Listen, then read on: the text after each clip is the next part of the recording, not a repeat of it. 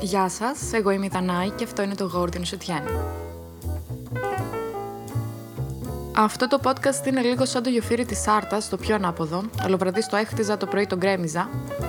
Ε, πρέπει να το έχω γυρίσει 1500 φορές, γιατί δεν μου αρέσει στο τέλος πώς ακούγεται τη φωνή μου, πώς μιλάω. Μου φαίνεται ότι κάνω 1200 σαρδάμ, αλλά είναι κάτι το οποίο δεν μπορώ να το αποφύγω.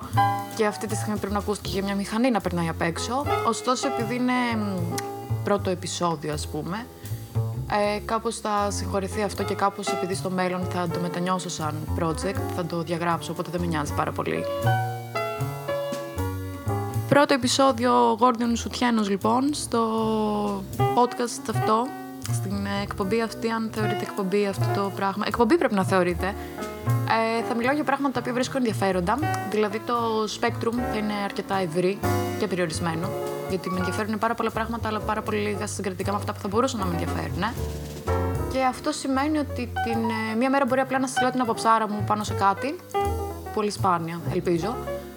Ε, την άλλη μέρα μπορεί να μιλάμε για ένα πλακάκι στο πεζοδρόμιο και την τρίτη μέρα, κατά τα γραφά, θα μιλήσουμε για τον κύριο που έκανε την πρώτη επιτυχημένη κεσαρική, που είναι μια πάρα πολύ αγαπημένη μου ιστορία. Και όχι, δεν μιλάω για τον Ιούλιο 4, μιλάω για τον τύπο που έκανε κεσαρική και η γυναίκα επιβίωσε μετέπειτα φωνή μου πρέπει να ακούγεται λίγο αντιψωνίστικη. Υπόσχομαι ότι δεν είναι τόσο πολύ έτσι στην πραγματικότητα. Αλλά αυτή να έχουμε, με αυτή πορευόμαστε, δεν μπορώ να κάνω κάτι διαφορετικό. Λοιπόν, πρώτο επεισόδιο. Ε, η αλήθεια είναι ότι αμφιτελαντεύτηκα ανάμεσα σε δύο-τρία θέματα. Το πρώτο ήταν η αποψάρα μου πάνω στις απόψεις των άλλων και θα το ονόμαζα με τον πολύ εμφάνταστο τίτλο. Ε, φάνταστο, όχι εμφάνταστο. Ε, ναι, θα το ονόμαζα η αποψάρα μου. Αλλά μετά συνειδητοποίησα ότι κατέληγε σε έναν ατέρμονο μονόλογο, ο οποίος ήταν και ενδεικτικός μιας ε, ενδόμηχης παράνοιας. Και πήγα στα άλλα δύο, τα οποία είναι ιστορικά. Σε αυτό το σημείο να πω ότι δεν έχω κάποια σχέση, δεν σπουδάζω ιστορικό και κάτι παρεμφερές. Απλώς μου αρέσει να διαβάζω κουλές ιστορίες και μου αρέσει πολύ περισσότερο να τις μεταδίδω αυτές τις κουλές ιστορίες. Και μου αρέσουν γενικότερα οι σε εισαγωγικά άχρηστες γνώσεις. Ε, οπότε στο πρώτο επεισόδιο θα παρουσιάσω το προσωπικό μου top 5 με τις ε, πιο σκληρές καριόλες της ιστορίας.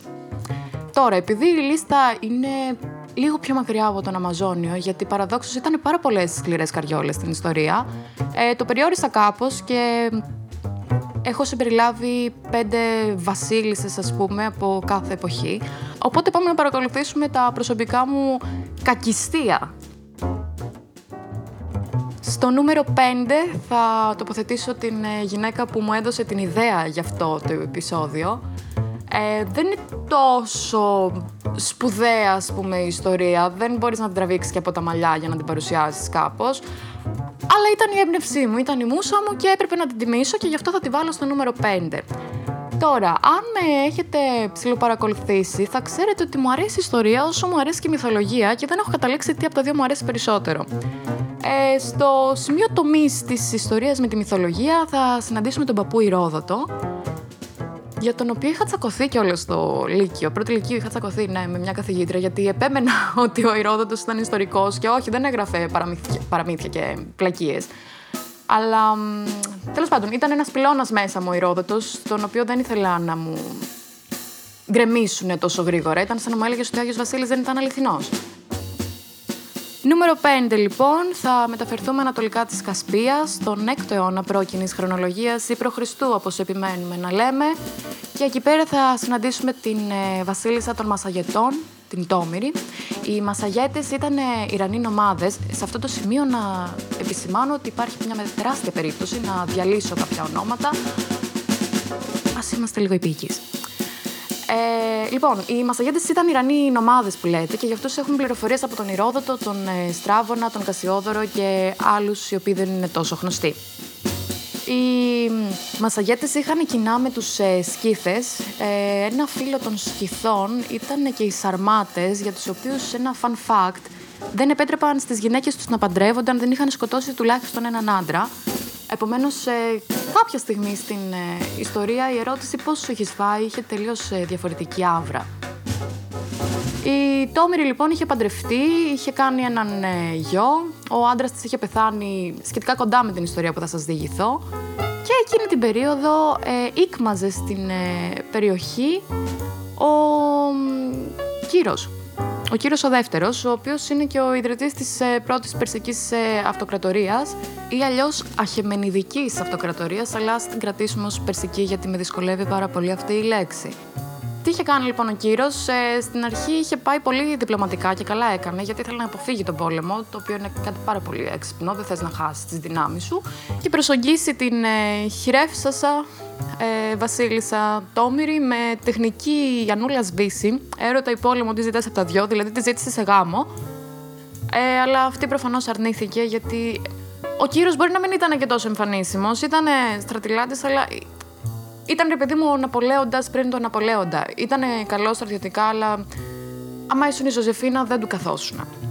Τι έκανε λοιπόν ε, ο κύριο μετέπειτα, επειδή δεν το διαχειρίστηκε πάρα πολύ καλά, γιατί όσο να είναι είναι μια απόρριψη, ε, στείνει μια παγίδα, βρίσκουν ένα σαν βοσκοτόπι να το πούμε, σαν μητάτο να το πούμε, κάπως έτσι, και το κάνουν να φαίνεται ότι είχε περάσει από εκεί πέρα ο περιστικός στρατός, αλλά είχαν αποχωρήσει και είχαν γυρίσει πίσω στα δικά τους και εκεί πέρα είχαν βάλει ε, κρασί, το οποίο το είχαν ε, εμπλουτίσει μεγάλα φοράδα, το οποίο είχε ζυμωθεί και ως εκ τούτου ανέβαζε κάπως την ε, ποσότητα του αλκοόλ και είχαν πετάξει μέσα και χασίσει. Πάει λοιπόν ο στρατός τους Σπαργαπίση. Σπαργαπίση είναι ο, γιατο... ο γιατρός. Σπαργαπίση είναι ο γιος της ε, το και στη χαρά, ρε παιδί μου, και στο Τζέρτζελ, ότι α, φύγανε οι κακοί Πέρσες. Ε, πίνουν το κρασάκι με το χασίσι, γίνεται εκεί πέρα, γίνονται κουρούμπελ όλοι. Και εκεί πέρα τους την πέφτουν οι Πέρσες. Συλλαμβάνουν το Σπαργαπίση, σκοτώνουν τον ε, στρατό. Ο Σπαργαπίση την επόμενη μέρα ξεμεθάει, αλλά πρέπει να ήταν αυτό το ξεμέθισμα που έχεις όταν ε, έχεις κοπανηθεί το βράδυ, έχεις πιει τα κέρατά σου και την επόμενη μέρα νομίζεις ότι είσαι νυφάλιος, αλλά συνεχίζεις να μεταβολίζεις αλκοόλ μέχρι το βράδυ και γι' αυτό κοιμάσαι 7-8 ώρες σε και μετά ξυπνάς και μετά κοιμάσαι άλλες 10-15 ε, ώρες γιατί σου λείπουν αυτές. Τέλος πάντων, ξυπνάει και τον πιάνει μια κρίση αξιοπρέπειας και. Ω τι έκανα στο στρατό μου, τι πράγματα είναι αυτά. Και πάνω σε αυτή την ε, κρίση ηθικής και αξιοπρέπειας αυτοκτονεί. Η Τόμιρης δεν το έχει μάθει ακόμα αυτό και εδώ είναι και ο λόγος που την έβαλα στο νούμερο 5 και ο λόγος που με ενέπνευσε. Στέλνει ένα γράμμα, στέλνει ένα μήνυμα τέλος πάντων στον ε, κύριο τον δεύτερο και του γράφει Δώσε μου πίσω τον γιο μου και φύγε από αυτή τη γη με το αζημίωτο. Αν όμως δεν το κάνεις, ορκίζομαι στον ήλιο πως κι αν είσαι αχόρταγος για αίμα, εγώ θα σε χορτάσω. Ο κύριος την γράφει, λόγω επειδή η γυναίκα τι να μας κάνει. Και την ε, επόμενη η Τόμηρης δεν με, δεν με εμπνέει αυτό το όνομα. Με εμπνέει η ιστορία, αλλά δεν με εμπνέει το όνομά της. Ε, η Τόμηρης λοιπόν συγκεντρώνει στρατό, την πέφτει στον κύρο. Οι στρατιώτες του κύρου για κάποιο λόγο χάνουν, ενώ ήταν τεράστια δύναμη. Και συγκριτικά, ας πούμε, με την ε, κυρία της ιστορίας θα έπρεπε να τους έχουν κερδίσει προχθές, όχι απλά χθες. Χάνουν, εν πάση περιπτώσει. Ο κύρος αποκεφαλίζεται, το οποίο είναι κάτι κλασικό στις ε, μεγάλες μάχες.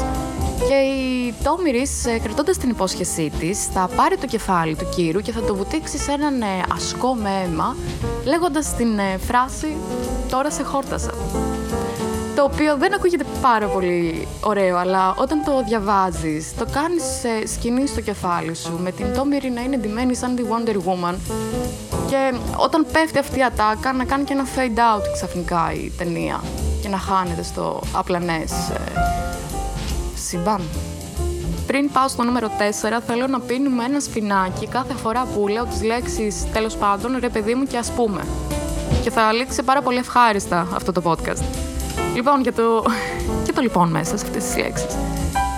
Ε, για το νούμερο 4 θα πάμε στο 1778 μετά κοινής χρονολογίας, στο τροπικό και εξωτικό νησί της Μαδαγασκάρης και όχι δεν θα συναντήσουμε τον βασιλιά Τζούλιαν, αλλά θα συναντήσουμε την γυναίκα η οποία έχει εξαιρετικά ήπια προσωνύμια δεδομένων αυτών που έχει κάνει. Ε, ένα από αυτά είναι το θηλυκό Καλιγούλα.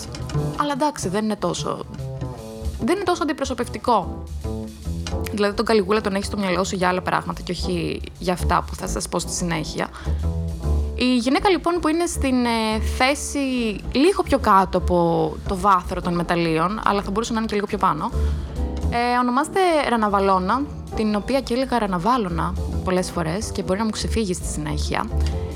Αυτή λοιπόν έφτασε στο παλάτι σε αρκετά μικρή ηλικία, επειδή ο πατέρας της είχε πει στον ε, τότε βασιλιά, ο οποίος έχει ένα όνομα σαν τον προαστιακό, ε, του είχε πει ότι φίλοι υπάρχουν τύποι που θέλουν να σφετεριστούν το θρόνο σου, πρόσεχε. Και για να δείξει την εκτίμησή του ο βασιλιάς στον ε, πιστό του υπήκοο, αποφάσισε να πάρει την κόρη του στην ε, αυλή.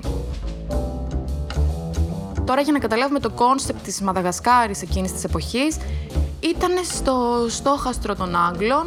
Ε, επιεικώς λέμε ότι πηγαίνανε Άγγλοι Ιεραπόστολοι εκεί πέρα και κήρυτταν τον χριστιανισμό. Ρεαλιστικά θα πούμε ότι προσιλήτιζαν κόσμο. Ο Βασιλιάς και ο γιος του είχαν μεγαλώσει σε ένα πιο φιλοδυτικό πρότυπο, ενώ η Ραναβαλώνα είχε μεγαλώσει σε ένα πιο τοπικιστικό. Και δεν ήθελε τέλος πάντων να αλλοιωθεί η ταυτότητά της και η ταυτότητα της ε, Μαδαγασκάρης.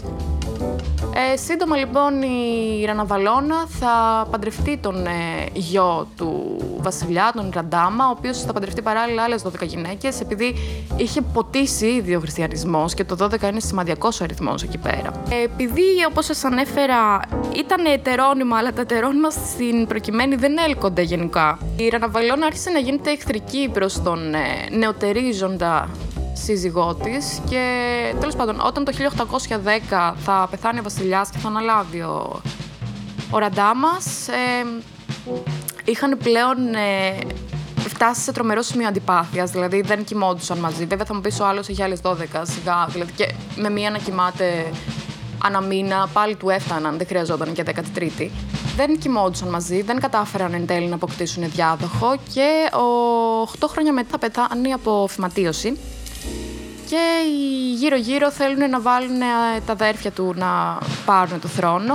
Ωστόσο, επειδή Ραναβαλώνα ισχύαρ, ε, με τη βοήθεια ιερέων και λοιπόν που ήταν πιστοί σε εκείνη, θα χρησιμοποιήσει μια τεχνική του Καρόλου του Μάρξ που λέει ότι η θρησκεία είναι το όπιο του λαού και θα κηρύξει το λαό ότι αυτή ότι η Ραναβαλώνα είναι εκλεκτή από το Θεό και ο Θεός της έχει μηνύσει ότι πρέπει να γίνει βασίλισσα.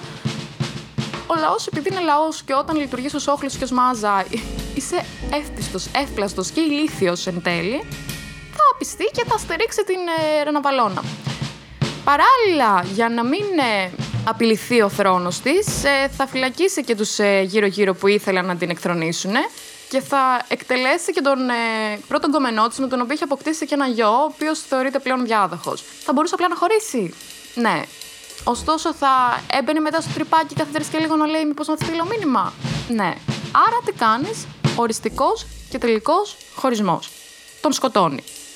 Στρογγυλοκάθεται στο θρόνο και αρχίζει την ε, βασιλεία της με ρηξικέλευθερες ε, μεταρρυθμίσεις ε, τους ε, Άγγλους και τους Γάλλους οι οποίοι θεωρούνταν ε, μοιάσματα για τη χώρα, τους ε, δολοφονούν, ακυρώνουν γενικότερα συμφωνίες που είχε Μαδαγασκάρη με τη Βρετανία. Ε, οι, οι Σαμάνοι και οι γιατροί της ε, περιοχής ε, παίρνουν τα πάνω τους, το ξεμάτιασμα γίνεται πάλι νούμερο ένα θεραπεία για τον πονοκέφαλο και οι Αφρικανοί οι οποίοι είχαν ασπαστεί τον χριστιανισμό, επαναλαμβάνω ότι θεωρώ ότι είχαν προσελητιστεί, αν δεν γυρνούσαν επίσης στην παλιά θρησκεία, σκοτώνονταν και δολοφονούνταν και βασανιστήρια και τέτοια πράγματα. Βασανιστήρια όπως ότι τους ε, πετούσαν στη θάλασσα χορεύοντας το χορό του Ζαλόγκου, δηλαδή από μεγάλο ύψος κάνανε μακροβούτι και τριπλό άξιλ κτλ. Τους ε, βάζανε μέσα σε βραστό νερό και τους έκαναν γίγαντες γιαχνοί ή απλά τους δηλητηρίαζαν. Το επειδή είχε μεσολαβήσει και ένας ευρωπαϊκός διαφωτισμός και η έννοια της δικαιοσύνης ήταν πολύ υψηλή στο μυαλό των ανθρώπων, στείνονταν και δικαστήρια για να κρίνουν τους αθώους και τους ένοχους. Και επειδή ο άνθρωπος από τη φύση του δεν μπορεί να είναι απόλυτα αμερόληπτος και απόλυτα δίκαιος, τι πιο αντικειμενικό από την ίδια την τύχη. Έβαζαν τους ε, κατηγορούμενους να πιούν το υγρό από ένα φυτό το οποίο ήταν δηλητηριώδες και αν πέθαιναν θεωρούνταν ένοχοι και αν ζούσαν θεωρούνταν αθώοι. Το πρόβλημα με τη Δύση ήταν κυρίως με τους ανθρώπους. Η Βασίλισσα είχε κρατήσει κάτι από εκεί πέρα. Είχε κρατήσει το σαπούνι. Είχε μάθει την ε, μυστική συνταγή του σαπουνιού, την οποία δεν ήθελε να μοιραστεί με τον απλό λαό, γιατί ήταν κάτι που την ξεχώριζε και της ε, προσέδιδε μια θεϊκή υπόσταση, το ότι ήταν δηλαδή πιο καθαρή. Ε, και μία φορά το χρόνο πλενόταν στο μπαλκόνι της και πέταγε τα θεϊκά βρωμόνερα στον ε, κόσμο που συγκεντρωνόταν από κάτω. Οι Γάλλοι και οι Άγγλοι θεωρούσαν ότι η κατάσταση είχε φτάσει στα μη περαιτέρω, οργανώνουν μια επιχείρηση για να την εκθρονήσουν. Η τύπησα θέλει να οχυρώσει τον νησί της και τι κάνει, βρίσκει τους, ε, σκοτώνει επειδή μου παίζουν κάποιες μάχες, σκοτώνονται ε, Ευρωπαίοι, κόβει τα κεφάλια των Ευρωπαίων στρατιωτών και τα βάζει γύρω-γύρω ε, πάνω σε πασάλους, τα βάζει σε μια παραλία ώστε να το βλέπουν οι επόμενοι εχθροί που θέλουν να προσεγγίσουν το νησί και έτσι στείνει τα τείχη της Μόρντορ. Το 1854 θα το βρει από το ίδιο του το αίμα. Ο γιος που είχε αποκτήσει με τον εραστή, τον οποίο σκότωσε, θα στείλει μια επιστολή στον ε, Ναπολέοντα τον Τρίτο, τον βασιλιά της ε, Γαλλίας, αυτοκράτορα μάλλον της ε, Γαλλίας, και θα του ζητήσει να εισβάλλει στο νησί και να διώξουν την κακιά μανούλα. Οι Γάλλοι εισβάλλουν, διώχνουν τη Ραναβαλώνα, δεν τη σκοτώνουν παραδόξως και θα πεθάνει ή στα 79 ή στα 83, εξορισμένη, προδομένη από το ίδιο της το αίμα, και με την πικρία ότι ο γιος της ακολουθεί την πολιτική του πατέρα και του παππού. Για το νούμερο 3 θα μεταφερθούμε στην ωραιότερη πόλη που δημιουργήθηκε ανά τους αιώνες, στην Αθήνα και μετέπειτα στη δεύτερη ωραιότερη πόλη, στην Κωνσταντινούπολη. Θα πάμε στο 752 μετά Χριστόν και θα δούμε την Ειρήνη την Αθηναία ή Σαρανταπίχαινα ε, για να πιάσουμε λίγο το τι συνέβαινε εκείνη την περίοδο στην ε, Βυζαντινή Αυτοκρατορία. Η δυτική πλευρά ήταν οι εικονολάτρες ή οι εικονοκλάστες, ενώ η ανατολική πλευρά, από την οποία κατάγονταν και οι βασιλιάδες, συγκεκριμένα η δυναστεία των Ισάβρων, ήταν οι εικονομάχοι. Η Ειρήνη θα πάει το 769 στο παλάτι, θα τη φέρει ο Κωνσταντίνος ο Πέμπτος και θα διακριθεί για το πόσο όμορφη και μορφωμένη ήταν. Θα παντρευτεί τον γιο του, τον Λέοντα τον Τέταρτο, και όσο ήταν παντρεμένοι, είχαν συνευρεθεί ρε παιδί μου. Το 771 γεννιέται ο Κωνσταντίνος ο Έκτος ο Πορφυρογέννητος. Παρένθεση, η διαδικασία εξαγωγής του χρώματος της πορφύρας είναι πραγματικά πάρα πολύ ενδιαφέρουσα, αλλά δεν είναι της παρούσης. Όσο λοιπόν ήταν παντρεμένη με τον Λέοντα τον Τέταρτο, αυτό έβρισκε κάτω από το προσκέφαλό της ε, εικόνες, κάτι, κάτι το οποίο τον απέστρεφε από το να συνευρίσκεται συχνά με αυτήν. Το 775 θα γίνει βασιλιάς και το 776 θα χρήσει τον γιο του στην αυτοκράτορα. Το 780 θα τον διαδεχτεί ο γιος τους σε ηλικία μόλις 9 ετών και επειδή ήταν νιανιαρίνο, θα αναλάβει η Ειρήνη και ο πρωθυπουργός ο Σταυράκιος ως αντιβασιλής. Ο στρατός δεν ήθελε την ειρήνη σε τόσο μεγάλη θέση εξουσίας και ήθελε να κάνουν βασιλιά κάποιον από τους αδερφούς του Λέοντα. Πιο επικρατής ήταν ο Κέσσαρα Νικηφόρος. Αλλά επειδή αν ήσουν αυτοκράτορας τότε δεν ήταν τόσο εύκολο να σκοτώσει ευγενείς, ε, αποφασίζει να τους εξορίσει. Και αυτό που κάνανε τότε ως εξορία ήταν να τους στέλνουν να μονάσουν. Επειδή η οικονομαχία αποσταθεροποιούσε την ε, εικόνα της ε, Βυζαντινής Αυτοκρατορίας, αυτό λειτουργούσε ευνοϊκά προς τους εχθρούς της, προς τους Άραβες και τους Βούλγαρους. Το 782, λοιπόν, για να ενισχύσει κάπως τη θέση της Ειρήνη, θα αραβωνιάσει το γιο της με την ε, Ρορτρούδη, η οποία ήταν κόρη του Καρλομάγνου. Το 790, όταν ο Κωνσταντίνος ο Έκτος είχε γίνει πλέον 20 χρονών και ήταν σε θέση να κυβερνήσει, η μητέρα του δεν ήθελε να αφήσει την καρέκλα και ο Κωνσταντίνος θα συνομωτήσει με ορισμένους άρχοντες, συγκεκριμένα με στρατηγούς οι οποίοι ήταν από την Ανατολή και θα συνομωτήσουν ούτως ώστε να πάρουν το θρόνο και να στείλουν την ε, Ειρήνη την Αθηναία εξόριστη στη Σικελία.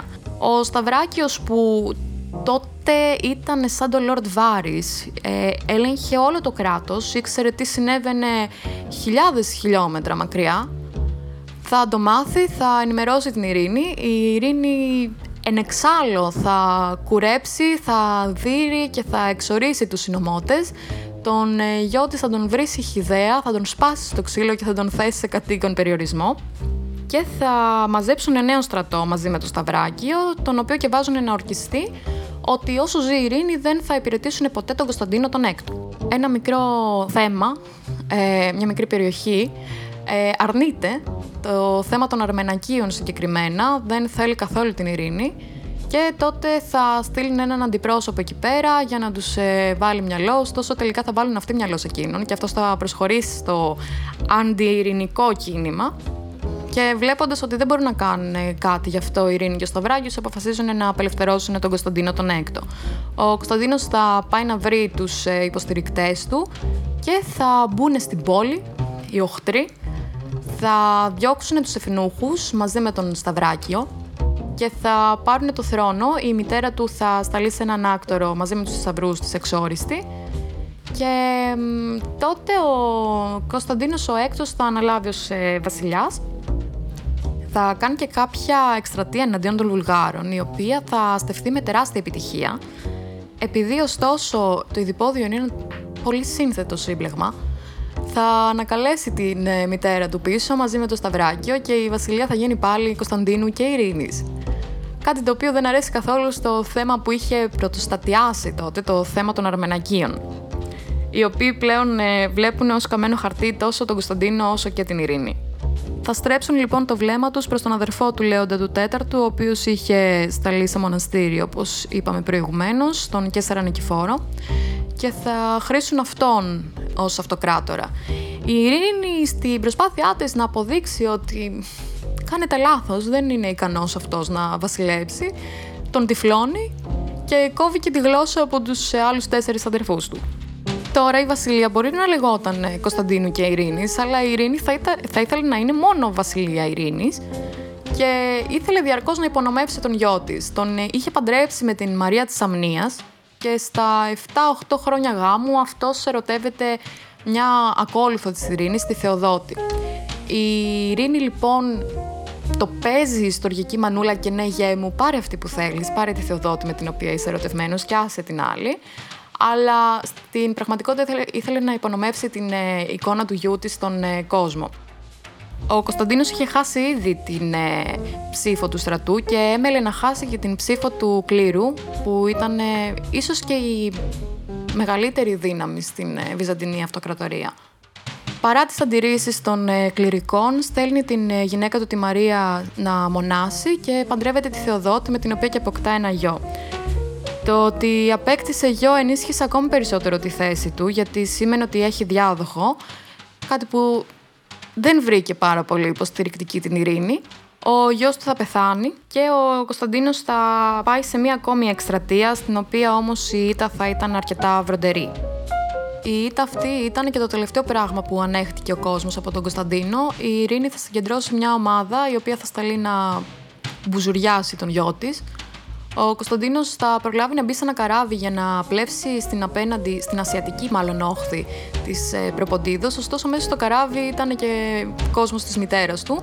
Τον μαζεύουν, τον ε, φέρνουν μέσα στο δωμάτιο που είχε γεννηθεί, στο δωμάτιο της Πορφύρας και εκεί πέρα με διαταγή της μητέρας του τον τυφλώνουν για να γίνει κι αυτός ε, ανίκανος για να βασιλεύσει.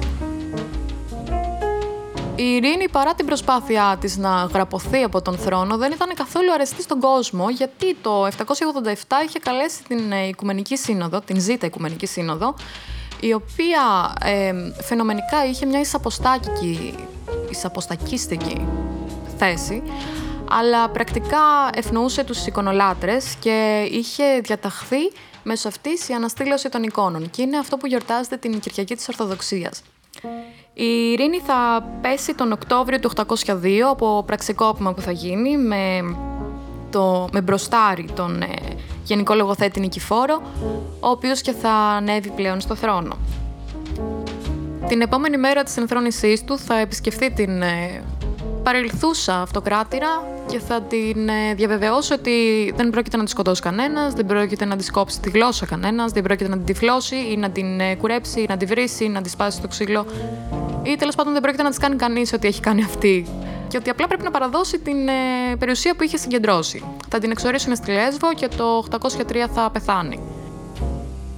Τώρα, παρότι η Ειρήνη Αθηναία ήταν ο σμίγκολ, ας πούμε, της ε, Βυζαντινής Αυτοκρατορίας και το δαχτυλίδι ήταν ο θρόνος, η χριστιανική Ορθοδοξία την τιμά, κυρίως επειδή έκανε αυτή την Οικουμενική Σύνοδο και αναστήλωσε τις εικόνες. Για το νούμερο 2 θα μεταφερθούμε στο 1729 στην Πομερανία, όπου γεννιέται η Γιακατέρινα η δεύτερη, ή γνωστή ως Μεγάλη Κατερίνη της Ρωσίας. Στα 15 της θα την καλέσει τότε αυτοκράτηρα της Ρωσίας στην Αγία Πετρούπολη για να παντρευτεί τον γιο της και διάδοχο τον Πέτρο. Η Κατερίνα έχει αναλάβει αυτό το στόχο, αυτό το εγχείρημα πάρα πολύ σοβαρά και μελετά ολιμερής και ολοβραδής για την ρωσική κουλτούρα, τα έθιμα και τη ρωσική γλώσσα. Ε, βαπτίζεται χριστιανή Ορθόδοξη παρότι ο πατέρας της τσίναγε, γιατί αυτή ήταν γερμανικής καταγωγής και ως εκ τούτου Λουθυρανή. και τον ίδιο χρόνο παντρεύεται τον Πέτρο. Ο Πέτρος, εν αντιθέσει με την Κατερίνα, ήταν η επιτομή της ε, μετριότητας, ήταν ο ορισμός του μετριοπαθούς ανθρώπου και γενικότερα αυτό έβγαινε και στο σώμα του, δηλαδή είχε μια αισθητική τη λειτουργία και για 8 συνοπτά έτη δεν μπορούσαν να αποκτήσουν διάδοχο. Έτσι, τον ε, ένα το χρόνο, μετά από πάρα πολλές προσευχές, ε, επισυμβαίνει ένα θαύμα παρόμοιο με αυτό της παλιά διαθήκης του Αβραάμ και της Σάρας και η Κατερίνα βρίσκει γκόμενο και κάνει γιο τον Παύλο. Ο Παύλος, παρότι δεν ήταν γιος του Πέτρου, αποκτά και κληρονομεί την ε, μετριότητα και την αχρηστία του, όπως θα αφανεί στη συνέχεια. Το 1761 ο Πέτρος γίνεται αυτοκράτορας και επειδή ζήλευε πάρα πολύ την δημοφιλία που είχε η γυναίκα του η Κατερίνα, εν αντιθέσει με εκείνον, θα της στείλει ταξιδάκια εξορία. Ωστόσο, επειδή γελά καλύτερα ποιος γελάει τελευταίος, θα ερωτευτεί εκεί πέρα η Κατερίνα και θα τα φτιάξει με τον στρατηγό Ορλόφ από τα ορλοφικά, αν έχετε ακουστά, και θα οργανώσουν πραξικόπημα, ούτως ώστε να αναλάβει επιτέλους κάποιος την εξουσία που μπορεί να επιδείξει. Έτσι, το 1762 η Κατερίνα θα γίνει πλέον αυτοκράτηρα και ο Πέτρος θα συλληφθεί, θα φυλακιστεί και λίγες μέρες αργότερα θα πεθάνει από το φυσικό αίτιο του στραγγαλισμού. Η διακυβέρνηση της Κατερίνας, επειδή είχε διαβάσει πάρα πολύ Ντιντερό και Βολτέρο, ήταν ε, αρχικά κάπως πιο κομμουνιστική, με σύνθημα ότι η Ρωσία θα πρέπει να είναι φίλη με όλες τις δυνάμεις, ώστε να μπορέσει να σταθεί στο πλευρό του ασθενέστερου. Έτσι, τα πλαίσια αυτά τα αλτρουιστικά, ε, στα χρόνια της Κατερίνας η Ρωσία θα καταλάβει τη Ταυρίδα, η Κρυμαία, την Μαύρη Θάλασσα, τη Λιθουανία και μέρος της Πολωνίας. Επίσης, τα χρόνια αυτά θα γίνουν και τα ορλοφικά, το 771 θα καταλήξουν με τραγική ήττα και το 1773 η Κατερίνα θα χωρίσει τον ε, αποτυχημένο πλέον Ορλόφ. Αφού έχει πιει τις βότκες της, έχει ακούσει για την ε, Αντζέλοβα Δημητρίοβα της εποχής, θα πενθήσει λίγο τον χαμένο της έρωτα για τον Ορλόφ και θα πάθει αυτό που έχει πάθει πάρα πολλοί κόσμος, που τέχεις ας πούμε με έναν Χρήστο, του έχει βγει μαλάκας, χωρίζεις στον Χρήστο και ο επόμενος ε, τελείως συμπτωματικά λέγεται πάλι Χρήστος. Ο Ορλόφ στο μικρό του λεγόταν Γρηγόρης και τώρα τα μπλέκει με έναν άλλον Γρηγόρη, τον Ποτέμκιν. Ο Ποτέμκιν ήταν εξαιρετική προσωπικότητα, ήταν ο Bugs Bunny της ε, Ρωσίας, ε, κυκλοφορούσε όλη μέρα με τα σόβρακα, διέκοπτε τα αυτοκρατορικά συμβούλια μασουλώντας καροτάκια και προμήθευε την ε, Κατερίνα με ζυγκολό. Ο Γρηγόρης πέθανε όπως ε, αξίζει σε έναν ε, τέτοιο άνθρωπο, όπως αξίζει σε μια τόσο μεγάλη προσωπικότητα. Ε, ήταν αρρωστούλης, ε, παρήγγειλε κοτόσουπα, αλλά επειδή μας στη Ρωσία δεν ήταν κότα, αλλά ήταν χίνα και ε, έσκασε από το πολύ φαγητό. Ο μεγάλος έρωτας της Κατερίνας, όταν μιλάμε για το συναισθηματικό κομμάτι, ήταν ο Ποτέμκιν. Ωστόσο, επειδή όπως μας έχουν πει και οι φίλες μας, η high five, άλλο αγάπη και άλλο σεξ, άλλο θέλω και άλλο θες, είχε και μια τεράστια αγάπη για την ε, σαρκική ειδονή και για την ε, σαρκική λαχνία. Είχε ένα μεγάλο δωμάτιο με προνοτεχνήματα, το οποίο το χρησιμοποιούσε για όργια. Είχε έπιπλα με σκαλιστού φαλούς, τα οποία σήμερα έχουν χαθεί, είτε είχαν εκλαπεί από τους Ναζί, είτε είχαν καταστραφεί επί κομμουνιστικής ε, Ρωσίας. Εκεί πέρα περάσανε διάφοροι ευγενείς και πέρασε γενικότερα η Σάρα Κιμάρα. Η Κατερίνα θα πεθάνει το 1796 από εγκεφαλικό επεισόδιο, αλλά ο κίτρινος τύπος της εποχής θα βγάλει δύο υπέροχες φήμες. Σύμφωνα με την πρώτη, η Κατερίνα θα πεθάνει καθώς ήταν στην ε, τουαλέτα σαν τον Τάιβουν Λάνιστερ και επειδή ήταν λίγο χοντροκόλα θα σπάσει τη λεκάνη και θα πέσει και θα τσακιστεί. Ενώ η δεύτερη φήμη, η οποία είναι και η αγαπημένη μου, λέει ότι η Κατερίνα πέθανε στην προσπάθειά της να συνευρεθεί ερωτικά με ένα άλογο. Η Κατερίνα δεν γούσταρε τον γιο της, τον Παύλο, για διάδοχο, γιατί τον θεωρούσε το ίδιο άχρηστο με τον ε, πρώτο της σύζυγο και μοναδικό της σύζυγο, γιατί δεν πατρεύτηκε πάλι, τον ε, Πέτρο. Έτσι ήθελε να κάνει διάδοχο τον γιο του, τον Αλέξανδρο. Ωστόσο, επειδή πριν πεθάνει δεν πρόλαβε να ορίσει διάδοχο, ανέλαβε τον ε, θρόνο ο Παύλος. Ο Παύλος ήταν τρία πουλάκια κάθονταν, ήταν εξαιρετικά αντιδημοφιλής και ενδεικτικά πέρασε από στρατοδικείο έναν αρουραίο γιατί του έριξε κάτω τα στρατιωτάκια του και επίσης πέρασε από στρατοδικείο το άλογο του. Το άλογο στάθηκε λίγο πιο τυχερό από τον ε, αρουραίο γιατί τη γλίτωσε απλά με μαστίγωμα ενώ ο αρουραίος ε, αναγκαστικά εκτελέστηκε. Ο Παύλος δολοφονήθηκε και πολύ στεναχωρηθήκαμε. Το νούμερο 1 ήταν κάπως αναμενόμενο ελπίζω να ήταν αναμενόμενο. Ελπίζω να στοιχημάτισε κάποιος για το ποιο θα είναι στο νούμερο 1. Επίσης, επειδή το ηχογραφώ πρωί της επόμενης μέρας και ο καφές δεν με έχει πιάσει ακόμα, η φωνή μου είναι ακόμη πιο περίεργη από όσο ήταν στα προηγούμενα. Για το νούμερο 1 θα πάμε στην ε, βορειοδυτική Ρωσία το 889 μετά κοινή χρονολογίας και θα συναντήσουμε την Χέλγα του οίκου των Ρώσο Ταργκάριαν. Η Χέλγα ήταν κόρη βαράγκων Ευγενών, η Βαράγγι ήταν Βίκινγκ πάνω κάτω και στα 13 της θα παντρευτεί τον αρχηγό του κράτους τον Ρος, τον Ιγκόρ, με τον οποίο το 1942 θα αποκτήσουν έναν γιο, τον Σβιατοσλάβ, ο οποίος είναι μεγάλη λέρα αλλά δεν είναι για το θέμα του συγκεκριμένου podcast. Ο άντρας της, επειδή η εξουσία διαφθείρει, όπως μας έχει διδάξει τόσο ο Τόλκιν αλλά και ο Γίγης με τα δαχτυλίδια τους, το 1945 θα απαιτήσει την ε, καταβολή για δεύτερη φορά μέσα στο ίδιο έτος ενός φόρου υποτελείας από έναν γειτονικό λαό τους Δρεβλιανού. Οι Δρεβλιανοί θα πληρώσουν τον φόρο γιατί ήταν τίμια άτομα, αλλά θα τον πληρώσουν κάπως πιο ιδιαίτερα. Έχουμε δύο εκδοχές για τον τρόπο αποπληρωμής. Κατά τον ε, Βυζαντινό διάκονο Λέοντα, έπαιξε μια φασούλα σαν τον ε, μύθο του Σίνη του Πτιοκάμπτη με τον Θησέα και στον ε, ιστιμό της Ρωσοκορίνθου ο βασιλιάς Ιγκόρ συλλαμβάνεται, τον ε, δένουν σε δύο τεντωμένες σημείδες και τον διαμελίζουν. Κατά την δεύτερη εκδοχή, που πρέπει να είναι έμπνευση για τον Μάρτιν, ο βασιλιάς Ιγκόρ έχει την κατάληξη του Βυσέρης του Ταργκάριαν. Τον σκοτώνουν, καλύπτουν το κρανίο του με χρυσό και πίνουν κρασί μέσα από αυτό. Ο Βασιλιάς έχει πεθάνει. Οι Δρεβλιανοί θα στείλουν 20 μνηστήρες για να πούνε τα μαντάτα στην ε, χείρα Βασίλισσα και για να την παντρευτούν. Η χείρα ως ε, ξένος Ζεύς θα τους ε, υποδεχτεί, θα τους φιλοξενήσει, θα τους καλωσορίσει, θα τους αφήσει να κοιμηθούν στο στρατόπεδο και το βράδυ θα οργανώσει μια φιέστα. Όσο λοιπόν οι 20 μνηστήρες πίνουνε και μεθάνε, οι υπηρέτες σκάβουν λάκους και το επόμενο πρωί θάβουν ζωντανούς τους μεθυσμένους μνηστήρες. Τα νέα δεν έχουν μαθευτεί, οπότε προσκαλεί και άλλους μνηστήρες, τους υποδέχεται σε ένα μικρό κτίριο, το κλειδαμπαρώνει και τους βάζει φωτιά. Σεβόμενοι το δικαίωμα όλων να παρευρίσκονται σε κηδείες, θα προσκαλέσει ευγενείς από το γειτονικό κράτος και μετά την ταφή τους κερνάει τον καφέ της παρηγοριάς, τους κερνάει και τα κονιάκ που επιβάλλονται σε αυτές τις περιπτώσεις. Αυτοί μεθάνε και ο στρατός της θα σφάξει 5.000 ρευλιανού. Σταμάτησε εκεί πέρα; Όχι. Ο Σάλι Νταϊνάρη Ταργκάριαν καβαλάει τους δράκους της και οδεύει προς το King's Landing. Πάει στην ε, πρωτεύουσα των ε, Δρεβλιανών, την Πολιορκή. Οι τύποι μέσα βλέπουν ότι έχουν μπλέξει με μια τρελή και αποφασίζουν να συνθηκολογήσουν. Σε μια κρίση λιτότητας θα ζητήσει κάτι πολύ πιο απλό από το περσικό γη και είδωρ. Θα ζητήσει να της δώσει κάθε σπίτι από τρία περιστέρια και τρία σπουργίτια χαρούμενοι κάτοικοι της τα δίνουν και η, η Χέλκα τα παραλαμβάνει, δένει καρβουνάκια στα πόδια των πτηνών. Ελπίζω σε αυτό το σημείο να έδεσε και λιβάνι και να πετούσαν αυτά μετά σαν ε, λιβανιστήρια και να είχαν και κουδουνάκια και να κάνουν ντριν την Δεν Δένει λοιπόν κάρβουνα, τα αφήνουν να επιστρέψουν πίσω και αυτά βάζουν φωτιά σε όλη την πόλη.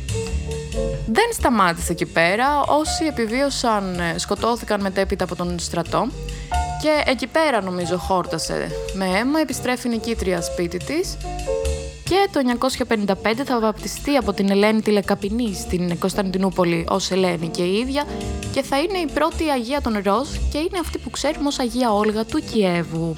Το 965 τη βασιλεία θα αναλάβει ο γιος της και η ίδια θα πεθάνει το 969. Και εδώ ολοκληρώθηκε το προσωπικό μου top 5. Μπορείτε να μου στείλετε το δικό σας, μπορείτε να μου πείτε αν ε, θα κάνατε κάποια ανακατάταξη. Σίγουρα η, η Ειρήνη Αθηναία θα έπρεπε να είναι λίγο πιο κάτω, αλλά τι να κάνουμε, άνθρωποι είμαστε, έχουμε αδυναμίες. Και τι άλλο, δεν ξέρω τι άλλο. Νομίζω εδώ πέρα είναι το σημείο που λέμε ευχαριστώ. Λένε γεια σας, λένε αντίο. See you later, alligator. Δεν ξέρω. Θα τα πούμε στο επόμενο επεισόδιο, το οποίο δεν έχω αποφασίσει ακόμη για τι θα είναι και να, μπορείτε να μου πείτε ας πούμε ιδέες για τα επόμενα επεισόδια. Τα λέμε.